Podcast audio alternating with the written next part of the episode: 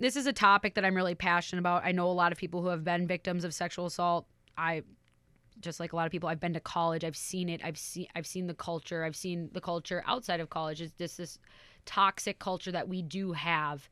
And it's really hard for me to reconcile that someone who is also a female that would do this. It's hard to get would in that head. It's right? I can't I can't imagine. I can't imagine formulating that story in my head of how I'm going to lie and these are the details I'm going to give and and not think of all the women and, and men who have been sexually assaulted and their experiences and how how haunting that is how just destructive it is and to and to handicap their ability to seek justice if they choose to seek justice just because you wanted to a ruin your ex-boyfriend's life and maybe money. make a buck out of out of it Yeah. it's just i don't know